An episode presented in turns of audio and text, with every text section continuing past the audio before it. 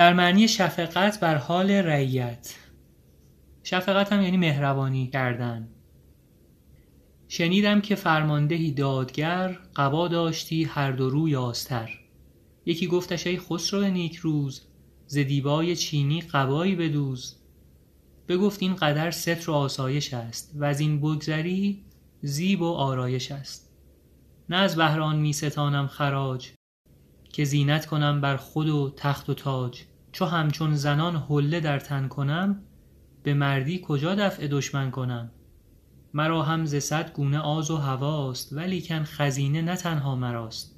خزاین پر از بحر لشکر بود نه از بهر آذین و زیور بود. خب اینم باز یک درسیه که سعدی داره اینجا به پادشاه میده به حاکم میده. میگه که یک فرمانده دادگر قبا داشت یه لباسی داشت که هر دو روش آستر بود. خب لباس معمولا دو رو داره. اون قسمت روین لباس رو معمولا جنس بهتری کار می‌کنن همین کت شلوارا یا لباسایی که ما هم داریم همین شکلی. روش معمولا پارچه بهتریه زیرش رو آستر می‌ذارن که یه پارچه ساده و ارزون قیمت باشه.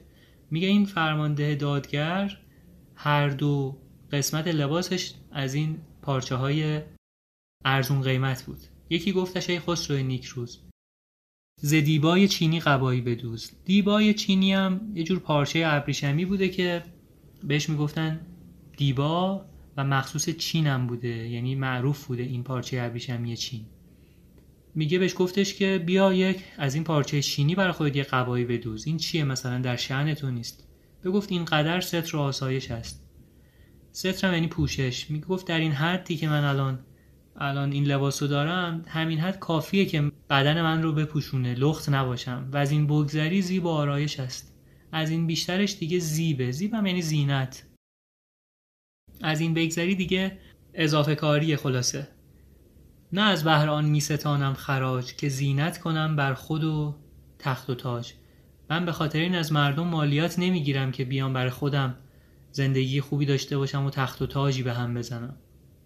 چو همچون زنان حله در تن کنم حله یعنی جامعه گرانبها جامعه نو. اگه قرار باشه من مثل زنان بخوام به فکر جامعه نو گرانبها باشم به مردی کجا دفع دشمن کنم؟ اون زمانی که باید بجنگم کجا می‌تونم همچین کاری رو انجام بدم؟ اگر حواسم به جزئیات باشه از کار اصلیم باز میمونم.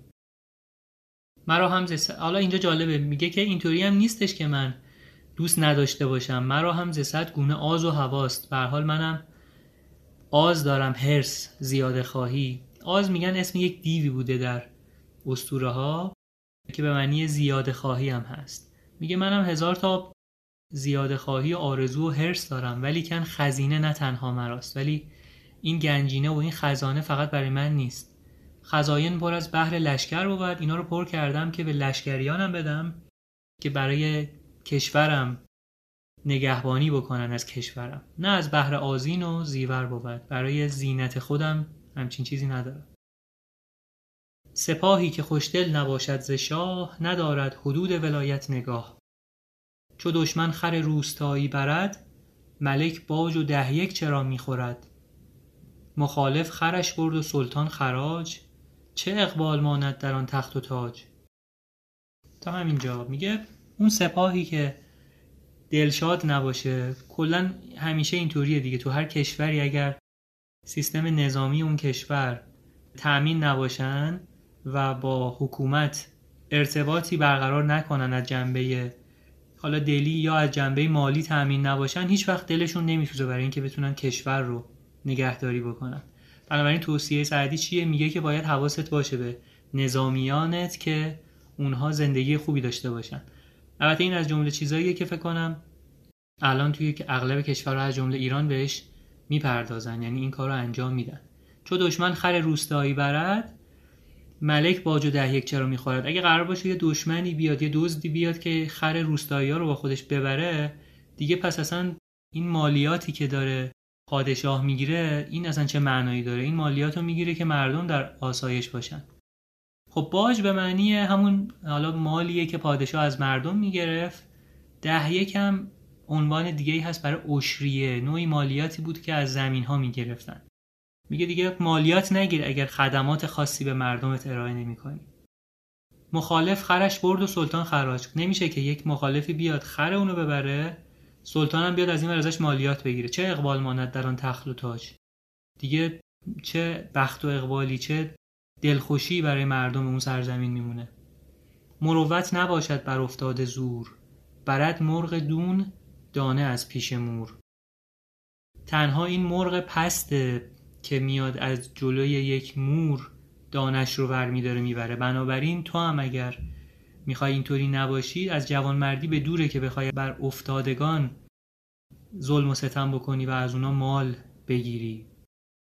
یه شعری داریم یه ربایی که خب حالا گفتن برای افراد مختلفی ممکنه باشه از جمله رودکی ولی به کسای مختلفی منصوبه. اونم همین مفهومو میگه. میگه گر بر سر نفس خود امیری مردی بر کور و کرر نکته نگیری مردی. مردی نبود فتاده را پای زدن گر دست فتاده ای بگیری مردی. اینم میگه که خلاصه خیلی حسنی نیست که بخوای بر افتاده زور بگی. رعیت درخت است. اگر پروری به کام دل دوستان برخوری. مردم مثل درخت میمونن. اگر اینا رو پرورششون بدی حواست باشه که اینا زندگی خوبی داشته باشن به کام دل دوستان برخوری. تو هم میوش رو می‌خوری. بر اون درخت رو خودت می‌خوری. فکر نکن برای مردم داری کار می‌کنی. این باز از اون پندای سعدیه که جنبه عملی داره. خیلی کم پیش میاد. البته داره ولی کم پیش میاد که بگه ببین این کارو بکن که خداوند اونور بهش رو بهت بده. میگه که اگر این کارو بکنی می‌تونی حکومت بکنی. تو جاهای مختلف این نگاه رو داره سعدی و این جالبه. به بیرحمی از بیخوبارش مکن که نادان کند حیف برخیشتن اگر اون درخت رو بکنی با بیرحمی که اون درخت منظور مردمه داری بر خودت ستم می‌کنی. حیف برخیشتن کردن یعنی ستم کردن بر خود. داری به خودت ستم می‌کنی. کسان برخورند از جوانی و بخت که با زیر دستان نگیرند سخت. کسی از جوانی و اقبالش می‌تونه برخوردار باشه که به زیر دستاش سخت نگیره. اگر زیر دستی در آید زپای حذر کن زنالیدنش بر خدای. بترس از آه یک زیر دست چو شاید گرفتن به نرمی دیار به پیکار خون از مشامی میار. به مردی که ملک سراسر زمین نیرزد که خونی چکد بر زمین. این بیتا واقعا شاه بیته. چو شاید گرفتن به نرمی دیار وقتی که می‌تونی شایسته است یک دیاری و یک سرزمینی رو با ملایمت فتح بکنی تلاش کن که جنگ نکنی برای اون. خونی از مشام از بینی کسی نذار خونی به زمین ریخته بشه. بعد میگه به مردی به انسانیت قسم می‌خورم که ملک سراسر زمین نمیارزه که بخوای یه خونی رو بر زمین بریزی. شنیدم که جمشید فرخ سرشت به سرچشمه ای بر به سنگی نوشت بر این چشمه چون ما بسی دم زدند. برفتند چون چشم بر هم زدند. گرفتیم عالم به مردی و زور ولیکن نبردیم با خود به گور. خب میگه شنیدم که جمشید فرخ سرشت. جمشید یکی از پادشاهان میشه گفتش که پیشدادی ما هست. یعنی یکی از پادشاهان قدیمی ایران هست که توی شاهنامه هم ازش اومده. میگه من شنیدم این جمشید که فرخ سرشتم بود یعنی سرشتش نیکو بود.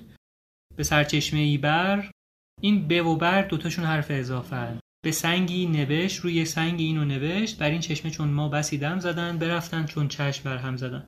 مثل ماها آدمای زیادی اومدن کنار این چشمه آبی خوردن و تنی استراحت دادن ولی مثل یه چشم بر هم زدن اینا هم خلاصه مردن یه روزی. گرفتیم عالم به مردی و زور. تونستیم عالم رو با مردی و زور بگیریم ولی که نبردیم با خود به گور. چیزی رو با خودمون به گور نمی‌بریم. بنابراین تهش باید تلاش کنیم که خوب زندگی بکنیم. با مردم درست رفتار بکنیم.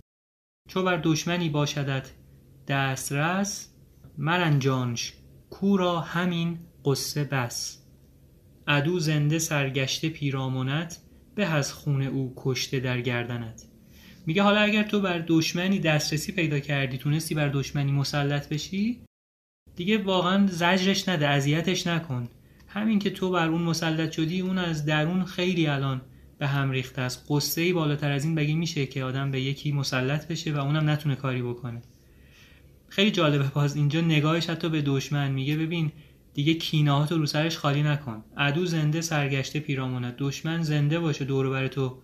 به چرخه و بپلکه و قدرتی نداشته باشه به از خونه او کشته در گردنت. بهتر از اینه که خونشو بریزی. حالا این خون دوباره یک غضب و خشمی رو توی مردم ایجاد کنه و این چرخه ای بشه برای اینکه خشونت هی بیشتر بشه. خب می‌بینیم که سعدی در شاید 700 800 سال پیش به چه نکات ریزی برای حکومتداری اشاره کرده و اینا به نظرم خیلی جای فکر داره و میشه بهش نگاه کرد هم برای کسایی که حاکمن هم برای ما که بدونیم به حال چه گنجینه به این شکل داشتیم و چه جوری شاید بتونیم از اینا خودمونم توی زندگی فردی یا زندگی اجتماعی استفاده بکنیم. من فکر کنم که تا اینجا می‌تونیم نگه داریم برای اینکه احیانا طولانی نکنیم و بر همون عهد نیم ساعتمون بمونیم. اگر موافقین همینجا وایسیم